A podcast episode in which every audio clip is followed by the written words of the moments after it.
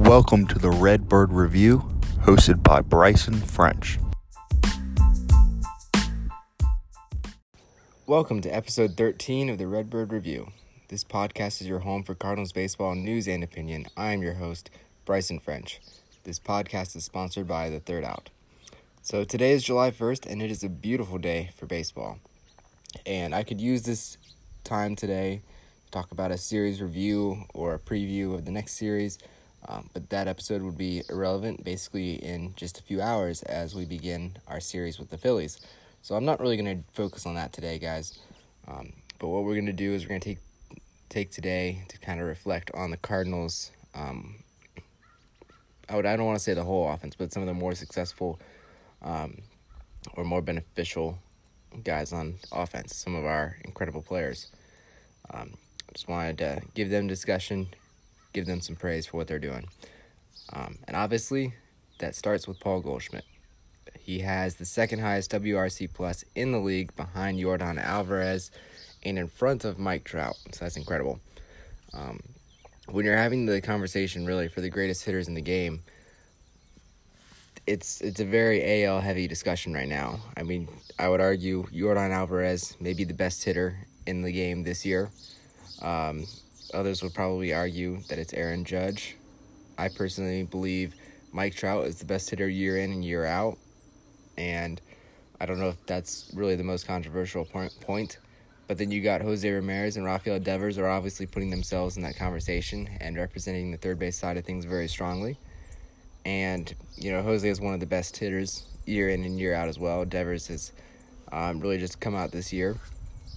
And Goldie is kind of like the lone representative from the National League in that conversation with those guys for best hitter in the league. Um, he's the lone National League um, representative. So um, in National League ranks, he is third behind Alonso and Schwarber in home runs. And we know those guys are big power threats. And I think Schwarber just passed Alonso last night in home runs, or tied. But anyway, those guys are big power hitters. They struggle on other sides of production. Home runs aren't everything. Goldie is second in all of M L B behind Alonso in R B Is. Um, but yeah, you get into the numbers past that, get into the O P S, the average, like all those things. And Goldie really shows that he's a lot better than Alonso and Schwarber and a lot of the other hitters in the National League this year. So one thing I've always loved about Goldie, and this is kind of me getting into why he's having success, one thing that I've always loved about him is he's been able to hit the ball all over the field. Kind of reminds me of Joey Votto, like, early in his career. And I know that's not a comparison we like because, you know, we're Cardinals fans and we don't like Joey Votto. But, you know, back in Joey Votto's M V P days when he was in that discussion and stuff, he was a guy who could hit, hit the ball to all sides of the field, hit home runs everywhere. And that kind of feels like what Goldschmidt is. And Goldschmidt has always been a very similar style to Votto. I think I think Goldie's a better guy. Um, Votto, Votto's a very interesting personality. That's a different discussion. But I'm talking in terms of play, um, you know, in the way Goldschmidt hits. You know, he's hitting for high average. He's getting on base. And he's hitting the ball over the, all over the field. That's really what he's doing so well this year. Um, his percentiles are really good. But he's a smart hitter, and what I mean by that is he's not just, like, raw physical power to where he's, like, in the hundredth percentile in, like, hard hit percentage. No, he's more, um, he, I don't know how to explain it, like, he's not the strongest guy. Obviously, he's up there in home runs, he's incredibly strong, but he's not like Aaron Judge at this point in that category. The thing is, though, he's able to hit every pitch that is a mistake. So there's no pitch that a, that a pitcher can get past him, really, and that allows him to hit a higher percentage of balls hard. Because, like, everybody in the M L B can hit a home run, basically. And it's just being able to do that more often than the other guys. So, like, everybody has that power. You don't have to, like, be the strongest of all M L B hitters to get more home runs, because really you just need to be able to hit more pitches for home runs. And that's what Goldschmidt does. He's not like you know, fastball down the middle, I'm going to hit it one hundred fifty miles an hour instead of one hundred forty. Like, no, everybody can hit a fastball down the middle hard. At least everybody in the M L B can. Goldschmidt, you know, transfers, and he's able to hit, you know, you know, the slider away hard for a double. Like, that's where Goldschmidt comes out. That's what he's been doing this year. He's able to hit pitches all over the plate. Anytime a pitcher makes a mistake, leaving a ball just a little bit over the zone too much, he'll hit it. And, you know, pitchers just can't execute him and get him out. Um, and with his exit velocity, it's actually down since last year. He was at ninety-two miles per hour average last year, ninety miles per hour average this year. Now, ninety miles an hour is not low as far as exit velocity goes. It's still still really good. It's still above the seventy-fifth percentile. But, you know, he just hits the ball hard incredibly consistently. He, I believe, was around forty-eight percent of the time he has a hard hit ball. Like, that's basically every other time he makes contact, he's just hitting it square. Like, he's hitting it as hard as he can. He's not miss- missing. He's not making weak contact. Um, so that's, I think, what Goldschmidt is getting a lot of success from right now. Um, like, Goldschmidt's even hitting off-speed like nobody's business this year. Like, obviously, he's always hit the fastball great. He's had some troubles in years past with off-speed, and I don't even want to say troubles, really, but just, like, not hitting it as well as the fastball. But, like, this year, he's he's hitting everything out of this world. He has, like, a three hundred batting average on, like, every pitch.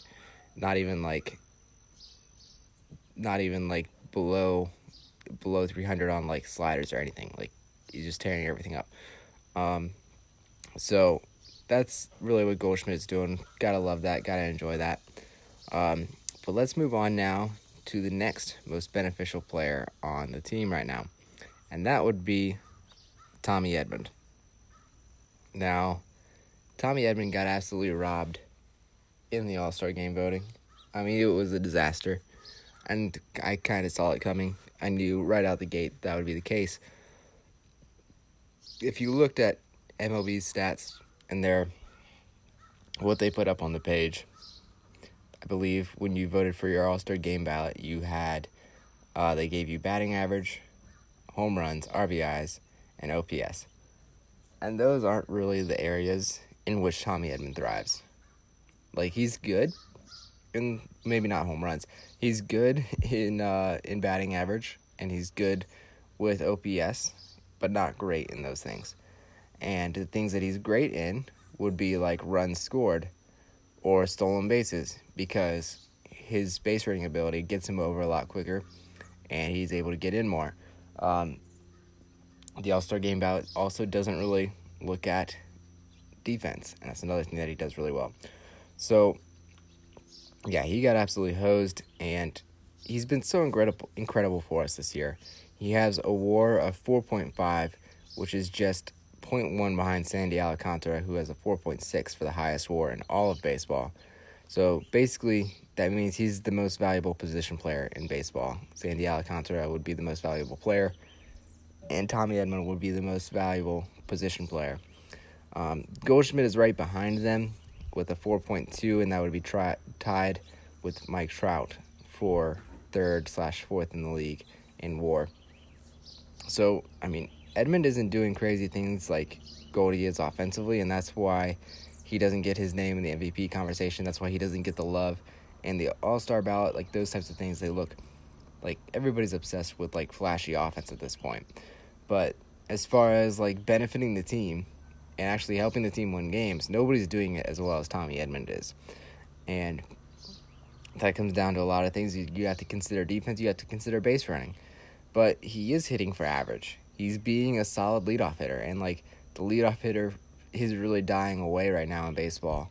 Um, but just a guy who gets on base a lot, and a guy who can steal bases, a guy who gets extra base hits a good amount of time, good amount of the time. And, you know, yeah, he's not going to hit a home run, but with the guys behind him, it doesn't really matter, and he doesn't really need to, because if he does his job, he's going to score with more consistency than if he were to hit a home run. So he does what he does extremely well, and it, it benefits his team like nobody's business. Um, yeah, but, I mean, he makes up for the lack of offense and, you know, he's just barely above average offensively when it comes to, like, O P S. Um, but he makes up for that with the insane sprint speed and the insane defense. Those are the areas in which he's elite, honestly. Like, like offense, just barely above average. Scoring runs, really good at that. But the areas in which he's elite at, and you, you can't be the second best player in all of baseball by war if you're not elite in something. And he's elite at defense, and he's elite at base running. So defensively, he has six outs above average at shortstop, and he hasn't even been there all season. And he has five outs above average at second base, which, of course, he wasn't there all season either. Um, so between the two, that's eleven outs above average. Um, and really, he goes left and right well. I mean, like, there's no direction in which he struggles, but the, the direction in which he thrives the most is when charging in. He has three outs above average charging in on balls, and I'm not entirely sure how he does that so well. I mean, probably just learned it from Nolan Arenado or something like that, but, like, when he's coming in on balls he has to, has to charge in on, he fields those better than anybody else in the league, has three outs above average.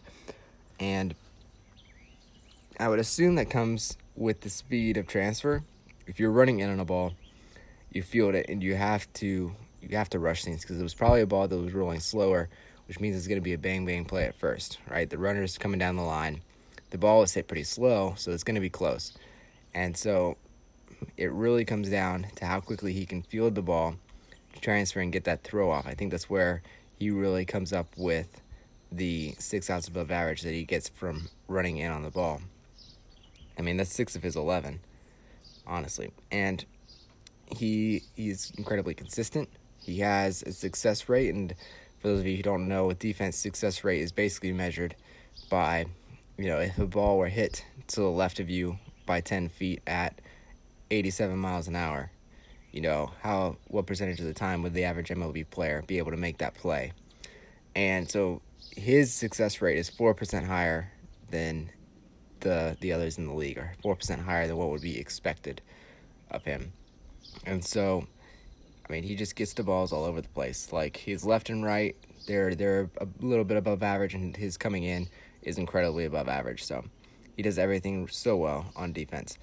And with his with his sprint speed, more so with his base running, it's not just sprint speed. Like, he's he is incredibly fast, but he's not like Bobby Witt Junior, like, fastest in the league. He's not even like Harrison Bader fast. He is incredibly smart on the base path. Like, if you if you were to measure his raw speed, he wouldn't come out on top. But the thing is, when he's base running, he gets incredible jumps when stealing. So that's the start. And then he also, also, he just, like, he pushes and gets extra bases, and he's smart, and he knows when to take off. And we talked about a while back, you know, the base running of our team. We talked about how, like, Goldschmidt is, is a smart base runner. Like, obviously, Goldschmidt's not slow, but he knows when to go. That's kind of what Tommy Edman has done, and it's, it's the times when you see him go first to third or first to home or second to home. Like, those things help, too. Like, he's able to push for more bases than anybody else in the league, and, you know, it does come down to a lot of speed, but it also comes down to knowing when to go, being aggressive at the same time, being smart, taking good angles. You know, when you're rounding the bag, you have to cut the bag right, you have to hit the bag right, and those are all things that he does incredibly, incredibly well. Um, so those are the two true leaders of the team. I mean, you could talk about Arenado as well. Arenado is, obviously has not, um, I don't know, he had that insane month to start the year, and he was incredibly cold after that, and now he's kind of bounced back into all right. Um, so hopefully Arenado can bounce back, but I think we're going to talk about him next, probably talk about Tyler, Tyler O'Neill again. Tyler O'Neill has really played great, but then he got injured. So hopefully he comes back from this injury and and picks up where he left off. Um, because I really want to talk about him again, and I want to be able to talk about him having the success in the area in which I criticized him on early in the season. Um, so I'm looking forward to that. Looking forward to talking about those two guys. Probably throw Dylan Carlson in there as well. That'll probably be next episode. Um, but as far as, you know, I said I wasn't going to do much of a series pre- preview, or I said I wasn't going to do one at all, but we're going to do a little bit of a series preview. We're not going to spend that much time on it. Um, but the Cardinals do play the Philadelphia Phillies. So game one is going to be Miles Mikolas versus Falter for the Phillies. And it's going to be on M L B Network, so I, I am excited to watch that one. Um, you never know who the announcers are going to be for that game, so it could be really good to listen to. Uh, get some good opinions from that. But the Phillies offense, they they went, obviously they fired their manager. They went on the big winning streak, and they went a little cold after that, but they're finally coming back. The offense is getting going again. And, um, you know, Nick Castellanos is kind of breaking out of his slump. And, you know, Kyle Schwarber is leading the N L in home runs. And they had this rookie. I forget what his name was. Let's see if I can find it real quick as I'm, as I'm talking here. They had a rookie they brought up. It was his first M L B game yesterday. And he hit two home runs in his first M L B game. And he actually was hitting cleanup for them in that game, which was incredible. Um, to have a, uh, a guy you just pulled up in his first M L B game hitting cleanup, um, and then for him to hit two home runs for his t- first two M L B hits, um, let's see, that would have been Hall. I don't know what his first name is. His last name is Hall. Ah, Darick Hall. D A R I C K. I guess that's Darick. I don't know. Darick. Um, so anyway, he's going to be incredible. So basically, they just scored a bunch of runs last night against the Braves. They won fourteen to four. Um, so their offense is going to be one to look out for. But I think we have a solid advantage in the pitching matchup this game. Obviously, Miles has been our best pitcher. He's got a two point five seven E R A still. And then Falter for the Phillies is oh and two with a four point five E R A. So we can jump on the pitching. I think we can score enough runs. Mikolas should be able to hold this offense off enough to where we can get it. I would be excited for this game. It's going to be good. Um, it's going to be a good series, really, in general. But, but yeah, I think we can take that one, at least. Saturday will be Liberatore versus Gibson. Gibson has had some struggles, but I've always liked Kyle Gibson on the mound. Um, always been a big fan of his ever since he came over from Texas. And I feel like this is going to be another solid matchup. I think this one will come down more so to the offense. Um... kind of just be an offensive showing. Can our offense step up to the level of the Phillies offense? And, you know, the Phillies are without Harper, but they're still trying to make a run for their for their division, as are we. And so, you know, it's going to be a good matchup. I, I, I would really like to see some good games here. Sunday, probably moving back towards a pitching matchup here. Uh, not so much offensively dependent as the last game would be, but Sunday's game is Wainwright versus Zach Wheeler. Zach Wheeler is six and four with a two point eight nine E R A, and he is really calming down. He has pitched incredibly well. I went and saw the Phillies play the San Diego Padres a while back, and Zach Wheeler was on the mound, and he just threw a gem of a game. Honestly, incredible. And so Wainwright on the mound for the Cardinals, six and five with three point oh seven E R A. I think this is going to be a pitching matchup. I would expect the Phillies probably to walk out with the win here, unfortunately. Uh, I mean, Wheeler's just really good. Waino has had some milder struggles recently. Um, this is the game, I think, that the Cardinals are going to struggle with the most. So I would keep an eye out for this one. Now, the Brewers, in the meantime, I'm not going to go over them very in, in much detail, but they do have a series against the Pirates. Pirates are an interesting team. They have a lot to be excited for. They're playing pretty well right now for Pirates this year, and it's really just the excitement for them. Like, they've had three players this month hit th- hit three home runs in a game. um I mean, O'Neill Cruz is on fire. I mean, they got young guys stepping up here and there, and it's really just incredible. I don't know if it'll translate translate to wins for them against the Brewers, but the Pirates are a team to keep your eye on, and I think they could give a brewer give the Brewers a hard time in a couple of the games, so that would be good. um Good as well, but it's, I mean, the Brewers aren't playing a team like the Phillies, so we definitely have the harder of the two series right now, again, as it, as it normally seems. Um, after that, though, we will go to Atlanta on Monday, July fourth. Um, hope you guys have some really fun stuff planned for your July fourth, and the Brewers will play the Cubs. So the Brewers, I mean, the Brewers just get break after break after break, it seems. I mean, I don't know when they're going to be done playing all these teams that are Um, just not the greatest. Um, but, yeah, the Brewers did have a decently successful series against the Tampa Bay Rays this past week. Um, I mean, Josh Hader was incredible in that series, got some saves there. Um, for us, our last series, we played the Marlins. That was a, that was a, I guess, an easier series for us, you could say. But as I had kind of previewed, I think in Instagram, I don't think I made um, a podcast episode for that. We had a tough time, not a tough time, but we had a tough series um, going into it. It looked like it was going to be tough facing their pitching because they had Pablo Lopez, who has an E R A under three in game one, and then, of course, Sandy Alcantara in game three. And so I knew game two would probably be ours, but I was really worried if, if our offense could overcome the uh, the pitching in game one and three. Game one, our offense definitely overcame it. I mean, we scored nine runs. Waino threw, um, you know, scoreless. I mean, we got the shutout there overall. And so that was an incredible game. Uh, nine nothing win there over Pablo Lopez. That was a big win. Tuesday, we won again. Came a little bit, you know, closer, you know, five three game. Um, we scored four runs in one inning. Really, that's what it came down to. Dakota Hudson uh, just was, was solid as he always is. Got another win for him. Helsley got the save there. But, I mean, it wasn't the best pitching from the Marlins in that game. Uh, then game three was the tough one. That was Sandy Alcantara on the mound. And we looked good early on. Like, we scored three runs early against him. And then Helsley Uh, blew it for the first time, I think. I think that was his first blown save. But, I mean, Helsley gave up the home run. We were down to the last strike. It would have been so nice to get a sweep. And just did not work out. And Sandy Alcantara went all nine innings. I mean, he gave up three runs and then pitched nine innings. So it's incredible for him.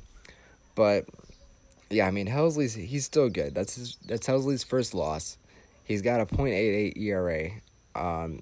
You know, I'm not worried about Helsley. We got two wins in the series. It would have been nice to get a sweep, that's for sure. But I still have a lot of confidence in Helsley going forward. Um, one blown save is not the end of the world. And, you know, he was down to the last strike. He, you know, was one pitch away. The ball barely got over the center field fence. Um, you know, it is what it is. If you're going to lose a game to the Marlins, you're going to lose a game to Sandy Alcantara. Um, would have been really nice to beat him, obviously, but, you know, that's what happened. So we're going to move on. It's all right. Now, in the standings, we do have, um, I believe it is a half game. No, we are one game back still. Um, we had a day of rest. You know, I had a day off here Thursday, and the Brewers did not. And the Brewers are going to keep going, and they're going to play Tuesday as well. Monday, Tuesday, I believe. So we have, you know, we have the rested bullpen. We're ready for this series. The Phillies have not had a day off. The Brewers have not had a day off. I think this is our time to move up, even though the Brewers do have, you know, the Brewers have a lot more to play. Or, excuse me, a lot easier games. They they play the Pirates and then the Cubs. So it'll be interesting to keep your eye on that. But, um... yeah, make sure to come back for the next episode. We are going to talk about Arenado and some of the other um, guys who have the ability to become stars. We're going to talk about the Tyler O'Neills, maybe the Dylan Carlsons of the team. So make sure to come back for that. I will see you guys next time.